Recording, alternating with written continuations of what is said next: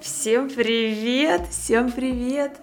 Сегодня у меня в гостях Настя Мирошина, руководитель маркетинговых коммуникаций в компании Делимобиль и по совместительству бренд-директор по красоте. Привет, привет тебе, Настя. Привет.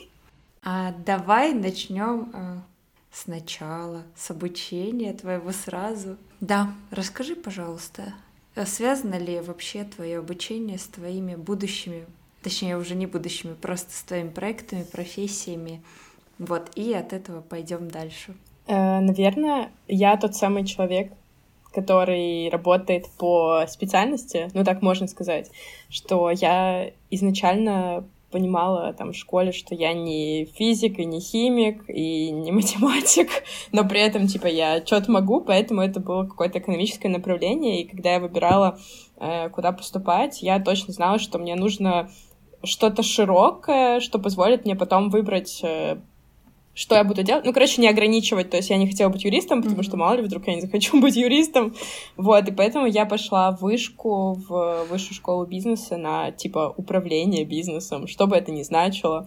Вот, мое то, что я закончила... Что-то на э, модном. Да, что-то на модном. Вот, я вообще пошла, когда хотела быть ресторатором. И...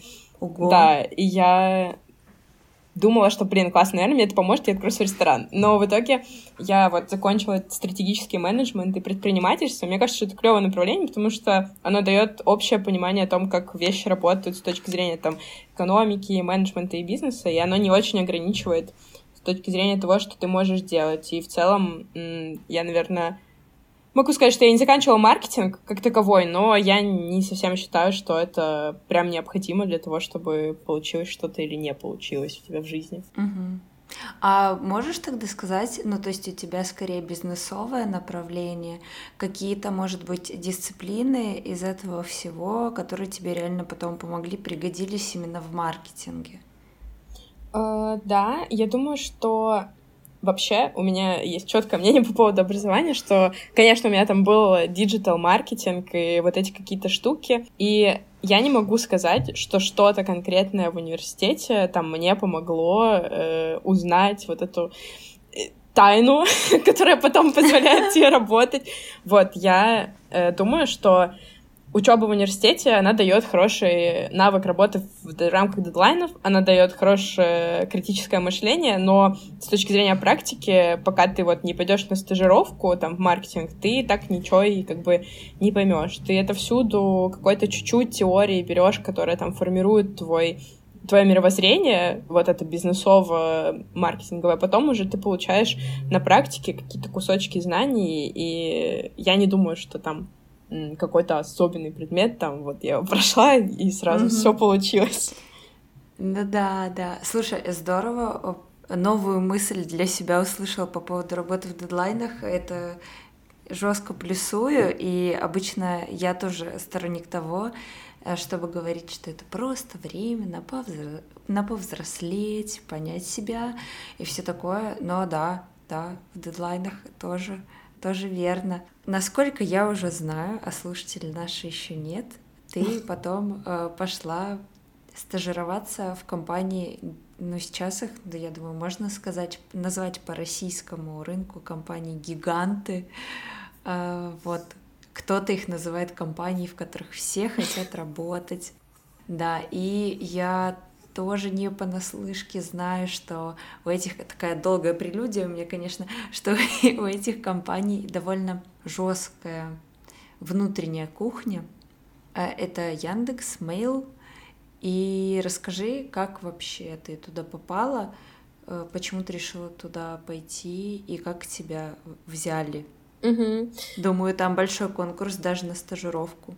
Э, вот я не знаю насчет конкурса, и там я не могу сказать им, почему конкретно там меня взяли или не взяли, но я э, на первом курсе, вот в конце первого курса я поняла, что учиться это, ну, довольно скучно, и вот, возможно, у меня какая-то гиперактивность есть, но мне не хватало как бы чего-то в жизни, вот, потому что я вот уехала из города, и там у меня было там куча всего каких-то занятий помимо школы, а тут ты просто учишься и думаешь, блин, ну как-то не прикольно, не весело, и мало всего происходит. И я э, просто начала смотреть вот все любые паблики, где есть какие-то стажировки. Вот у Вышки есть там был хороший, не знаю, как сейчас, типа, карьерный центр. И я просто методично писала везде, где могла. Э, все тестовые выполняла. И мне вот сейчас кажется, то есть уже сейчас, когда я там нанимала кого-то, кто джуниор условно, что там очень сильно решает просто на самом деле адекватность. Там от тебя не ждут никаких космических умений, просто вот, вот реально критик, критическое мышление, которое учат в универе. Вот если ты это постиг, то это очень сильно видно, когда ты просто общаешься с человеком. Ну и там, конечно, был миллиард пройденных тестовых каких-то, вот. И мне кажется, что со стажировками, как с любой, с любым поиском работы, ты просто на 100 откликов, там, вот это 10, там, тебе ответят, и один тебя возьмет на работу, вот, и это то же самое, так что просто, если вы хотите, там, ну, типа, если ходишь в Яндекс, ну, вот, просто мониторишь страничку Яндекса с вакансиями, кстати, хорошая, и, типа, ищешь прям стабильный Яндекс, и когда-то тебя туда возьмут, но я каждый ну, раз... не факт. Ну, не, не факт, ну и чё, ну и ничего. Ну, типа, это тоже не какой-то золотой грааль, по-моему, там просто какой-то миф тоже, что там медом намазано. А, ну вот, кстати, возможно, но расскажи немножко свои впечатления. Как у тебя сопоставилось ожидание реальность? Получила ли ты Хотя, наверное, когда ты идешь на, на стажировку, в самом начале своего карьерного пути ты особо ничего и не ждешь, но все равно оправдались ли твои какие-то ожидания от компании, что ты, что у тебя там получилось взять, или, может быть, что, mm-hmm. что-то тебя ошарашило? Ну вот с Яндексом, да, там реально было так, что ты просто ничего не ждешь, ты просто ура работать. Вот, но вот сейчас это было, ну это было по сути что 4 года назад, и мне уже вот тяжело вспомнить, э, как там было. Я я точно помню, что я была сильно младше, и ты там выбиваешься из коллектива, потому что ты вот самый такой начальный уровень. Но мне кажется, что это тоже вот, это прям одна из первых ступеней, когда ты формируешь вот первая работа формирует твой подход потом к работе. Ты понимаешь, как работает э, там корпорация, вот большая компания, например, что там типа миллион согласований, ты там работаешь в каком-то непонятном трекере. В общем, там ты э, получаешь вот эти азы какие-то, ты учишься буквально даже деловой переписке. Вот как бы это ни звучало, там как-то ну, типа, коллеги, да, здравствуйте. Коллеги, здравствуйте, да, и ты смотришь, что хорошо и что плохо. И вот все думают, что там, что там, дела, переписка. А на самом деле, это иногда ты как посмотришь, что там пишут, такой думаешь... Там есть спектр того, что ты говоришь, вот, типа, доброго дня, уважаемые коллеги, а есть, наоборот, типа, когда люди супер фамильярно как-то общаются и раздражают этим других коллег, которые к этому не привыкли. Короче, да, мой поинт про то, что первая работа и первая стажировка, вот это про то, чтобы научиться вот этим азам, чтобы посмотреть, как ты ставишь задачи, как это правильно делать, посмотреть, как тебе ставить задачи, нравится тебе так или нет. И, ну, вот это именно, про, мне кажется, про погрузиться и вообще, что такое работать, а не там пройти э, практику на заводе салфеток, там, типа, от университета, типа, что-то такое. Вот, поэтому, мне кажется, это про это. Ну и там, да, ты, ты все время восхищен задачами, что бы там не надо было делать, ты такой, вау, очень круто. Да. Блин, прикольно. Сейчас такая некая реклама случилась. Ну, это не то, что... Это не зависит, на самом деле, от того, что там конкретно надо было делать. Просто никогда этого не делал в целом. И ты думаешь, ну ладно, прикольно. Вот. А вы в деле мобиль набираете стажеров? У нас нет прям открытых стажировок каких-то, но мне кажется, что если бы мне когда-нибудь кто-нибудь написал, я бы, наверное, подумала, что можно придумать. Ну, то есть, как будто нет такой практики прям общепринятой в компании, но мне кажется, что это не что-то, что не получилось бы. Mm-hmm. Вот так я как-то отвечу. А с это, начали с рекламы в Яндекса, а вот потом... на заметочку. Да, приходите. Вот.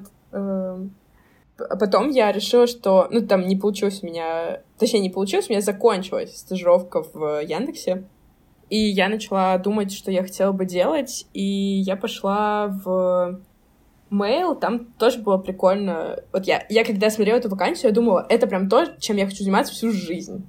Там, типа, что-то менеджер спецпроектов называлось. Ну, стажер. Oh. Да, и, и было написано, типа, блин, наша стажировка не ограничена по времени. Я думала, прикольно. И я пошла, и в итоге, короче, там... Если вам говорят, что стажировка не ограничена по времени, это плохо. Ну да, это звучит как пожизненное рабство. Да, я что-то, я что-то, не знаю, сразу как-то не прочухала это. Я была в коммерции, ну, типа, head офис, когда он там был Mail.ru, и мы там продавали клиентам размещение там в разных сервисах. И вот тут я была в ковид на этой стажировке, я никого там не знала лично, и мне было очень тяжело. Я там постажировалась э, пять месяцев, поняла, что невозможно продвинуться дальше, чем стажер, при этом ожидания от тебя такие, как от обычного менеджера, потому что ты растешь быстро там, потому что, ну, и требования от тебя высокие. И тут не случилось какой-то у меня любви, и никакой не случилось... Эм, не знаю, даже не знаю, что мне это дало. У них был психотерапевт в ДМС, это их подвело. Я сходила к психотерапевту и поняла, что... У стажеров... Э, блин, я прервала, кажется, кринж историю. Продолжай, Да, у стажеров был ДМС, и это плохо. Вот. Но ты там, типа, устраиваешься в штат, вот, и я сходила на психотерапию, такая, и сначала обсуждала, блин, мне, наверное, некомфортно на удаленке работать. Она такая, ну, там, типа, попробуй какую-то фигню непонятную, типа, работай в штанах, там, условно. Вот, а потом я поняла, что мне просто не нравится там работать. Вот, это тоже мы с психотерапевтом обсудили.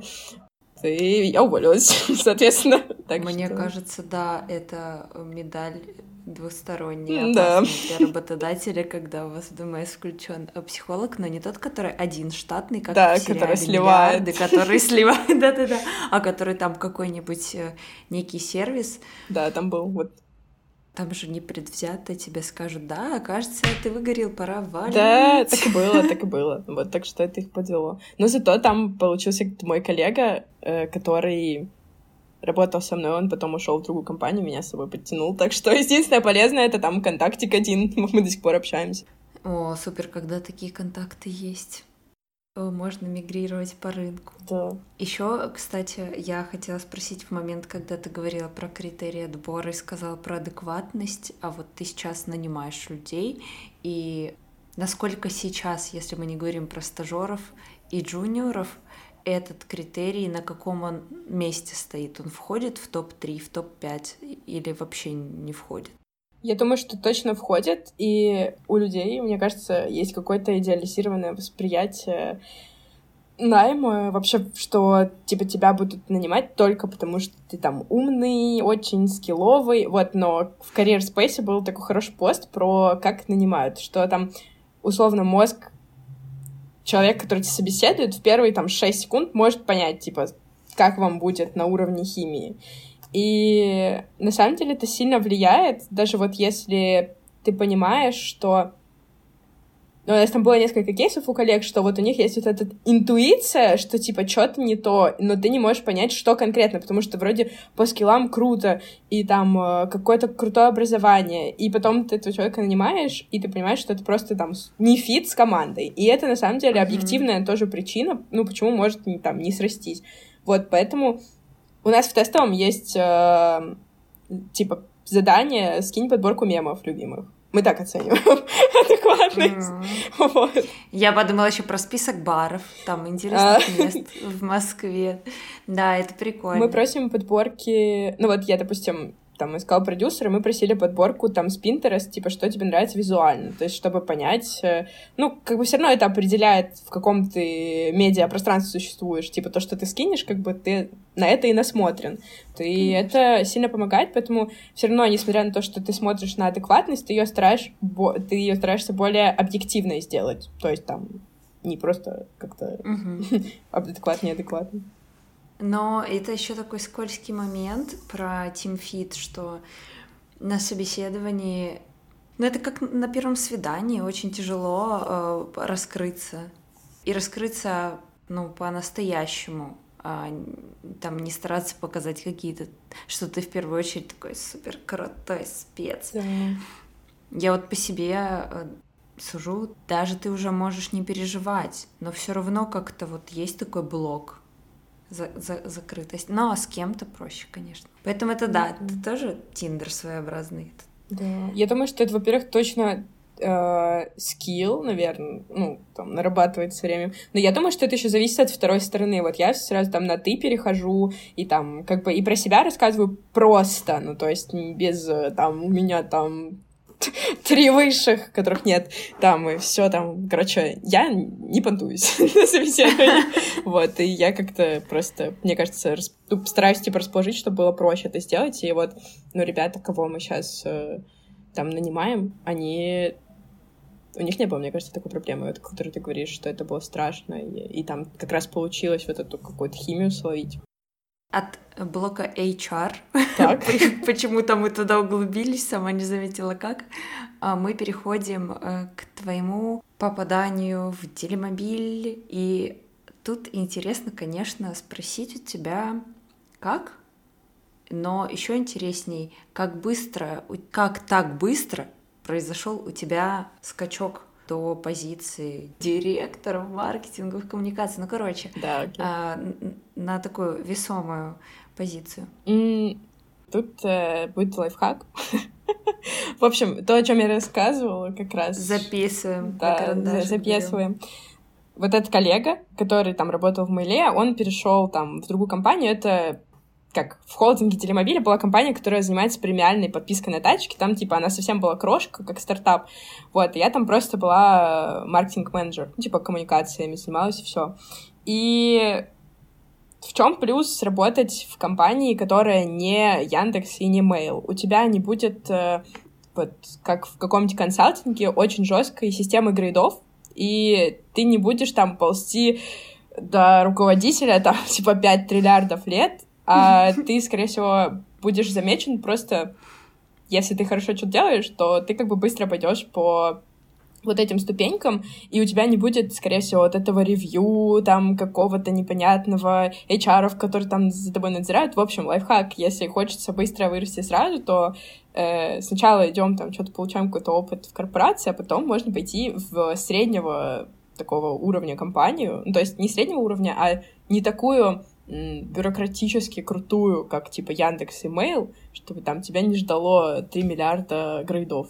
Но тут у меня вопросики. Смотри, э, на... либо это делается позиция под тебя, такую талантливую, либо там уже есть человечек, который уходит, и ты занимаешь. Ну, то есть, мне кажется, тебя могут э, заметить, что ты классная и все такое, но если у компании поменьше же есть еще такой момент, что, ну, как бы считается. У всех по-разному зависит от сферы, но это меньше бюджета, меньше немножко где-то возможности. То есть э, тебя не всегда могут для тебя сделать что-то больше, нежели погладить по голове в прямом смысле этого слова. Да, но, короче, там тоже надо держать руку на пульсе. Вот если есть э, не ощущение, а четкое видение там на, на основе там каких-то показателей компании, что она растет, или там рынок хороший, то ты понимаешь, что ладно, окей, именно скоро нужны будут новые люди. Ну, то есть там тоже надо, если там она печатные машинки делает компания, тогда вряд ли. Там будет расширение штата некое, вряд ли. Вот. И там так и получилось, что там началась э, ситуация некая в Российской Федерации. И так получилось, что просто вот в компании, где работала, там, Prime, их начали, наоборот, сокращать, и я подумала, блин, ну ладно, сейчас у меня начнется отпуск. А в итоге получилось так, что просто, да, меня заметили и сказали, что, о, клево, пойдем, будешь продюсером, условно, проектов, вот, и я как бы пошла в проект. Поэтому это... Нельзя сказать, что это случайность, но можно сказать, что это хорошее хорошее стечение э, как бы обстоятельств, к которому ты готов, просто потому что, типа, ты хороший спец. То есть это не прям везение, потому что это запланированное везение, оно обосновано твоими там скиллами, но как бы это тоже не всегда получается, просто потому что там не всегда случаются геополитические изменения, не всегда компания скрывается, не всегда там надо переводить штат туда-сюда, вот. Поэтому это так. И я, получается... То есть ты пришла, давай ага. отметим, э, что ты пришла проектом, тебя ну, на спецпроекты? В Делимобиль. Да, да, да, тебя забрали. Да. А потом уже у тебя был еще один шажок, да. шаг. Э, тут, большой. тут тоже, ну как-то я не стремилась к этому. Типа, там, это не было моей прям целью, я прям не думала, что сейчас я приду и все, стану там, типа, директором всего. Просто, опять-таки, это еще одно э, стечение обстоятельств, к которому я была готова. В общем, так получилось, что в ноябре у нас там начались сильные структурные там изменения в команде, и тот человек, который был бренд-директором до меня, мой руководитель бывший, он решил, что он переходит в другую компанию, и мы типа искали нового бренд-директора. И я как бы оставалась э, продюсером, мне было концептуально ок, потому что как бы я думаю, ну ладно, окей, типа мне есть что тут поделать, и в принципе я там вижу, где я могу развиваться и расти. И тогда директор по маркетингу, она тоже в итоге ушла, и у нас сейчас совсем другая команда, она сказала, блин, слушай, вот я, типа, смотрю, пока мы ищем, и я смотрю, как ты работаешь, потому что мы там вместе стали больше взаимодействовать, и я думаю, что это хороший fit. И это не потому, что мы тебя проверяли, и на самом деле так и планировалось, а просто пока я была исполняющим обязанность, стало понятно, что как бы для меня это ok-позиция, и я справляюсь с тем, что должна делать, и там вижу, куда надо идти дальше. Поэтому, опять-таки, нужно быть готовым к тому, что как только появляется какая-то возможность, вы типа можете ее взять и реализовать. Все. Поймать ее. Ну, Поймать типа, удачу да. за хвост. Да. В каком-то подкасте было вот прям про три типа удачи, что какой-то, короче, что от тебя что-то не зависит, там не зависит, а вот есть вот этот третий особенный, это когда ты, ты просто готов увидеть эту возможность. возможность, да, и ты готов, типа, к ней, ты настолько профессионален там или настолько хорошо что-то делаешь, что обратятся именно к тебе. Вот там был пример, типа, с чуваком, который ныряет на очень глубокие расстояния в, в океане, и там нашли какой-то клад, на дне океана. И как бы клад нашли другие, но нырнуть туда можешь только ты. И позовут тебя. Вот тут то же самое, что надо просто не надеяться на случайности, но типа быть э, готовым, что просто к тебе придут, потому что ты классный.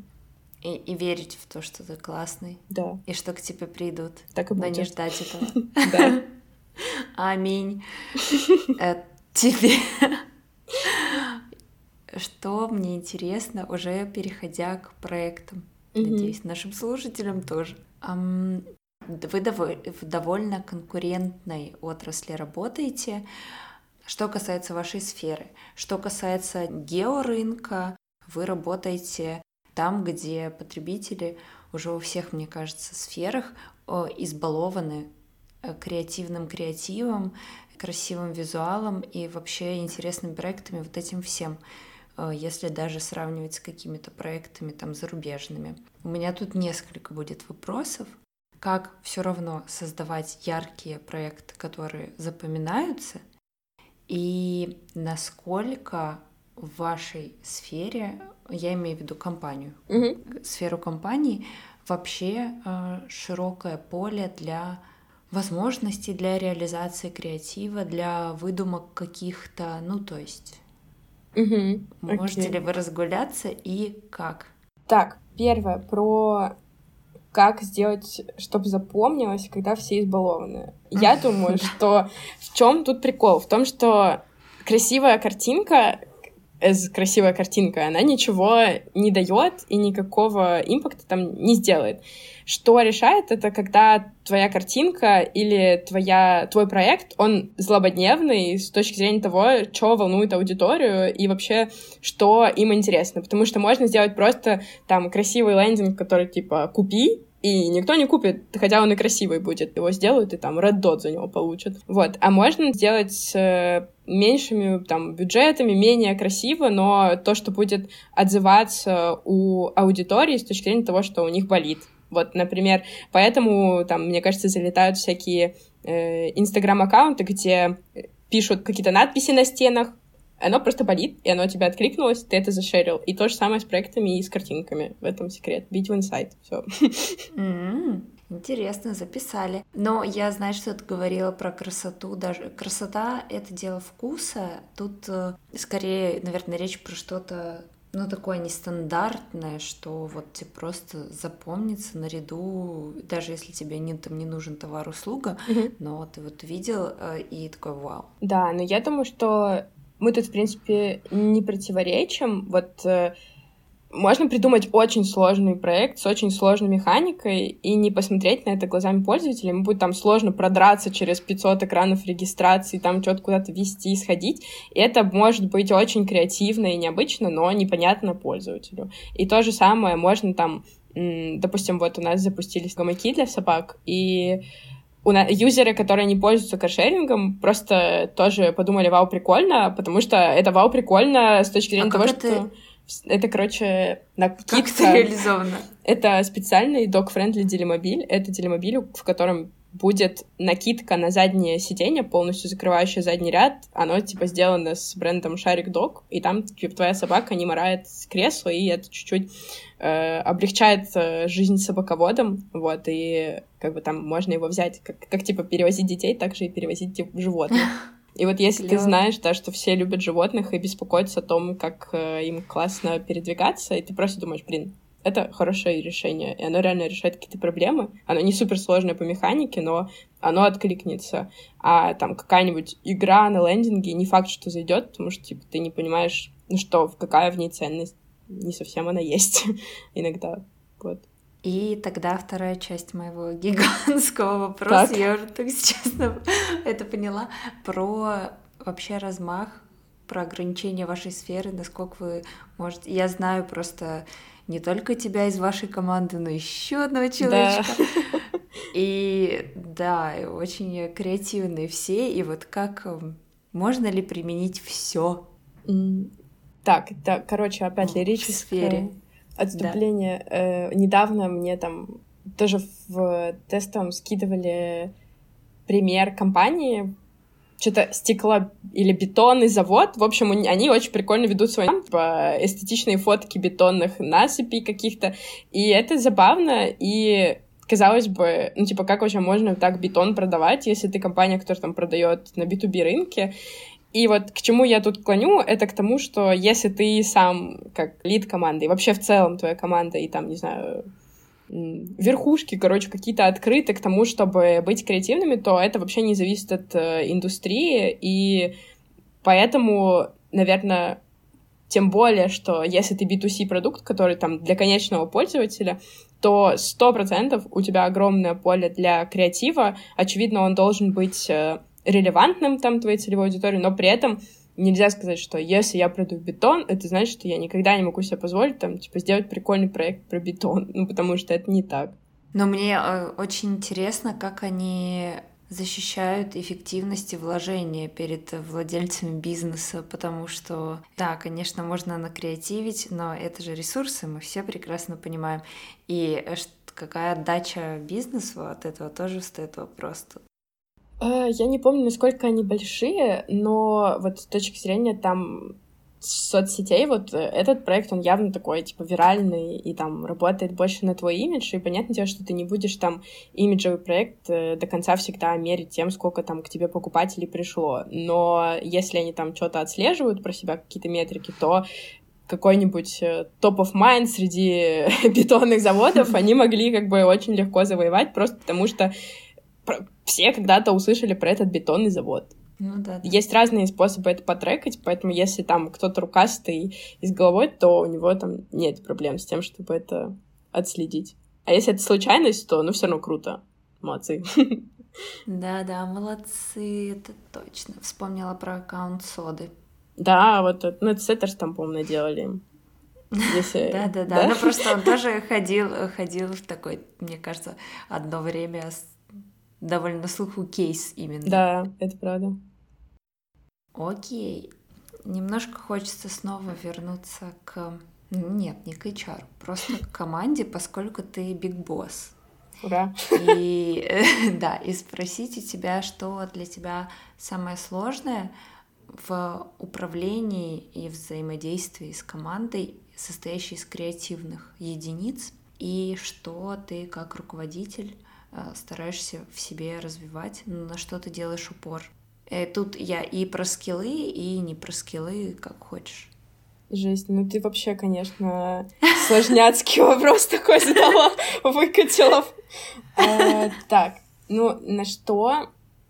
На что? Что самое сложное? Что самое сложное? В управлении креативными креативщиками. Мне кажется, что вот как, как менеджер, что я могу сказать? Явно, когда ты работаешь там с другими менеджерами, у меня такое ощущение, что там э, коммуникация может быть чуть более не то что прозрачной, но прямой. Типа, что вот э, вы можете друг другу сказать, типа, это, это не очень, это не очень. И такие пожали руки, пошли, типа, не делать это. Вот. А с креативом как будто все же иногда там тяжеловато вычленить себя от работы, потому что это творчество, и ты себя сильно связываешь с тем, что делаешь. Ну, по крайней мере, у меня так. И тут, э, наверное, очень важно понимать вот эту индивидуальность каждого, и как они, как вот, как этот подход найти, чтобы там дать правку корректно и как в целом сделать этот процесс э, креативности как бы продуктивным, потому что просто креатив, он не работает, нужно там задавать какие-то рамки ограничения, и иногда я пугаюсь, что слишком могу ограничить или, наоборот, слишком дать какую-то правку там не в ту сторону, вот. Но, короче, самое сложное — это соблюсти вот эту индивидуальность и при этом э, сделать так, чтобы вот это творчество работало на пользу компании и донести, типа, почему тот или иной вариант — это хорошо или плохо. Так что это вообще очень сильно про индивидуальность и там про подход, и ты должен знать, что вот этот человек, типа, да, он станет 12, но он, типа, сделает все, и тебе надо усмирить своего человека, который, так, почему все не на работе 8 часов, и как бы принять, что это надо, это творческие люди, и им нужно чуть-чуть по-другому с ними. Вот. Короче, это просто, да, про учет всего вот этого. Очень много чего. Да, быть психологом параллельно. Чуть-чуть, да. Чуть-чуть, да. Вот, Бывают э, э, стычки у вас? Я думаю, что да, бывает. Э, ну, потому что у нас, наверное, реально такой довольно дружный там коллектив, как бы это ни звучало, что как-то клишировано, но мы как бы много общаемся, и я думаю, что там периодически мы можем не согласиться по поводу какого-то креатива, можем там на час там пойти в Google Meet, там зарубиться, ну, продуктивно как бы поспорить. И мне кажется, что хорошо, когда все понимают, что это сделало лучше это сделало процесс лучше. Бывает, что кто-то там объективно не прав, или я вижу, могу заметить, что в, там, в креативном творчестве, процессе, там может проскочить какая-то грубоватая правка, и я просто стараюсь, как там модератор, типа, прийти в личку и сказать, так, это та-та, так не надо, а то там можно расстроить человека. Мы там про работу, а не про личность. В общем, конечно, не без этого, но там, если это по продуктивный рабочий спор, круто, он нас делает лучше. Не переходим на личности только, и все. Да, главное правило. Вот. вот. И теперь переходим на тебя, как на руководителя. Что вот ты, на, на чем делаешь упор, где определяешь для себя точки роста, типа вот, э, вот это вот мне бы прокачать, или ты уже за что-то взялась? преисполнила жестко. Или ты, или ты best of the best. Ну, во-первых, да. Во-вторых, во-вторых... Э, И на первом, э, если во-вторых, смотреть пункт во-первых. Да. Э, короче, это, наверное, будет актуально там всем руководителям, кто только пришел. Я, я писала про это пост. Мини-рекламная интеграция. В общем, когда ты только приходишь руководить, там твоя задача становится типа стратегировать и много думать. И ты вот после того, как ты очень много делал руками, условно, там что-то искал подрядчиков, там с кем-то договаривался, очень тяжело с собой договориться, что тебе теперь надо делать меньше, но думать больше. И думать — это тоже рабочий процесс, и это тоже рабочее время. И если ты там не закрыл в чек-листе 500 таких галочек, типа «я сходил туда, написал туда и сделал вот это», это не значит, что ты непродуктивный. И это очень сильно там меня в какой-то момент триггерило. Я думала, что, блин, что-то у меня с продуктивностью не то. А потом я поняла, что просто не то с э, восприятием того, что должно делать. И, наверное, второе — это когда ты такой вот тревожный менеджер, а я тревожный менеджер, такой идеаль, идеальный проект — это тревожный менеджер, что он э, постоянно Мысленно бегает. пожимаю тебе руку. Да, то есть, но это на самом деле ничего, но это как бы, надо уважать то, то хорошее, что тебе дала твоя травма. Тревожный менеджер — это good. Типа, надо себе тоже давать должное. И когда ты тревожный, ты очень много ответственности, которая валяется на полу, условно, забираешь на себя, не даешь другим людям ее даже взять. И это мало того, что ты сам себя перегружаешь, и во-вторых, ты этого не видишь, но ограничиваешь э, рост других людей, команды. И себе сделал беду, и там другим не дал делать интересную новую задачу. Вот, поэтому мой супер огромный фокус — это делегирование. Теперь мне еще и будет кому делегировать и кого, кого развивать. Так что я думаю, что я тут там четко вижу этот вектор. Вот, и мне кажется, это самое сложняцкое. Слушай, ты так, э, мне нравится то, что все, что ты сказала, и что ты это отметила, заметила. И, ну, почему мне это нравится в первую очередь? Потому что мне это супер-супер близко. И как будто бы, когда ты руководитель, у тебя наоборот есть э, как раз-таки все полномочия на то, чтобы бесхозную ответственность возлагать на свои э, хрупкие плечи, потому что, ну, ты же, типа, босс. Так. И, ну, никто не подобрал, значит, я подберу. Ну да, но это, это цикл, который надо рушить, потому что ты тогда грязнешь в текущих задачках и не можешь смотреть там на N месяцев вперед, что вообще по-хорошему является твоей задачей, основной работой. И ты делаешь всю работу, кроме своей. И это очень кажется, это очень кажется продуктивным, и дофамины от закрытых задачек просто ударяют в голову, но по факту как бы это хуже, чем там одна подуманная хорошо задача. А еще потом едет планирование из-за этого, потому что все там сбивается в кучу, потому что ты сам вот сидишь в настоящем моменте, и не можешь там на три шага вперед посмотреть, и все так вот, короче, клаттер случается задачек, и все рушится, горит, и как бы и ты думаешь, блин, блин, нехорошо. Вот. Help! Ну, типа, help, ну, как бы, кто, кто тебе help, если ты сам себе сейчас должен help сделать? Да, это точно, это точно. Да, здоровый вектор всем полезно и всем рекомендуем. Как у тебя вообще в этом всем получается соблюдать какой-нибудь э, work-life? Э, я помню, что что-то, по-моему, когда мы обсуждали, чтобы нам обсудить, я такая, да, отлично получается. И вот на этой неделе что-то не получается. Ну, в общем... Все сломалось. Да, но что я могу про это сказать? Я подумала, вот, что сейчас есть какой-то очень сильный фокус на вот этом work-life balance, что надо очень сильно ограничивать вот эту вовлеченность в работу. И мне кажется, что иногда, вот если ты вовлекаешь свою работу, любишь свое дело там, и иногда думаешь про работу в нерабочее время, можно начать давать себе по рукам и думать, блин, ты что делаешь? Отдыхай.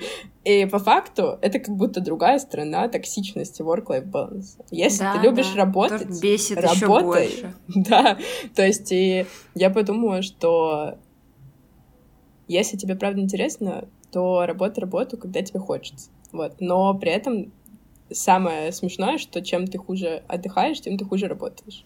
Я это на себе вот замечаю, и условно, если ты пробуешь что-то новое, то это новое помогает тебе потом чуть-чуть иначе думать даже в смысле рабочих задач. Или если ты отключаешься от работы там на неделю, то через какое-то время ты начнешь думать про работу, но ты подумаешь совсем иначе, чем э, тот бедолага, который там пришел на отпуск, вообще там очень устал. Вот, поэтому про work-life balance я, наверное, вот словила такие две мысли — вот, а так, а так да, я, я стараюсь что-то там поделывать, что-то пробовать, чтобы не, не загоняться в работу, потому что я тот тревожный менеджер, который может работать сколько угодно, но потом... А у тебя нет такого, что в какой-то момент такая все задолбала? Почему я? И все, и все выключила. Я думаю, что точно бывает, и вот это тоже про про то, что работа, она не очень отделима от того, какой ты человек просто в обычной жизни. Вот если ты такой продуктивный, и у тебя там синдром отличника, то он и просто в жизни у тебя будет, потому что твоя там квартира будет всегда чистая, но и у тебя это будет проявляться и в том, как ты работаешь. И я иногда сейчас уже лучше могу поймать себя на моменте, когда ты в работу слишком сильно ушел, и это как вот эти дети, которые наели шоколада, бегают, и скоро у них начнется истерика. И главное вот этот момент типа поймать и как-то замедлиться. Это тоже скилл, и мне кажется, что все считают, что это очень легко. Типа work-life balance Нет, это легко. ничего не легко. Ничего не легко. Плюс все разные. Нет, ничего, ни черта, и это все сложно. Просто из-за того, что это стало, блин, трендом как осознанность, все про это много начали говорить, у всех уже отторжение этого всего случилось, и никто... Ну, короче, благая вещь, когда она становится популяризированной, а она превращается в дурацкую вещь у меня там какое-то время назад, э, когда вот был вот этот, короче, у меня был какой-то, не знаю, в голове период успешного успеха, типа там, работаем, работаем, и я думала, как можно не хотеть стать директором всего, вообще всего. И потом я подумала, блин, ну, вообще-то можно. Ну, то есть мы там общались с коллегой, она говорит, я никогда не хотела быть руководителем, я хочу быть хорошим специалистом в том, что я делаю. Я подумала, ну, это тоже вот требует какого-то э, mindset а. Типа, ну да, правда так можно. Но это интересно, особенно когда ты переходишь там в разные коллективы, понимать и осознавать, что действительно все разные. Ну, я со своей колокольни... И могу... в рабочем плане тоже. Да, сто процентов. Короче, я могу только поддержать тех людей, которые супер себя ассоциируют с работой, то есть вообще я не могу отделить себя от того, что я делаю. И я как бы 8 часов, это пипец, сколько можно много от моей жизни, и я очень вовлечена в этот процесс, и иногда я там могу себя чувствовать виноватой перед самой собой, что я думаю, блин, Настя, а ты что так много работаешь? А потом я думаю, блин, ну, если это в кайф, и вот сейчас я не могу там перестроить свой мозг, чтобы там взять и не думать про работу 6 часов, а потом не думать и пойти там макраме вязать. И надо это тоже принимать, что ты вот такой, и не, ну, не можешь ты вот себя перестроить. И как будто надо просто себя принимать, даже если ты какой-то вот трудяга вовлеченный, и просто хочется, как бы, чтобы нас перестали шеймить. Это точно. Короче, принять себя, но принять с заботой. Я думаю, да. 100%. И никого не доставать э, своим э, мировоззрением. Я сейчас думаю, вдруг я всех заколебываю, что я активный менеджер, но вроде ко мне никто не приходил. Но, но мало ли, но если придут, я что-нибудь попробую как-то с собой справиться. Ну да, да, думаю, ты справишься. И все справятся. Еще, вот если мы уже говорим про work-life balance, про work поговорили, про balance тоже, и про life теперь, собственно, где э, ты видишь свое развитие выражение своего креатива, своих каких-то желаний в каких-то, может быть, нерабочих даже проектах? Может mm. быть, у тебя есть какие-то там тоже векторы, стремления? Да, я вот... Э... Я сказала это с такой интонацией, как будто бы я тебе намекаю, намекаю на то, что ну у тебя же они есть. А да, я, я так и подумала. Я сейчас начала. Типа, что там у меня? Так, ну ладно. Там, видимо, есть что-то. Сейчас скажу. Не, нет, если нет, это, ну, в смысле, да, it's okay. Расскажи нам, как ты отдыхаешь тогда.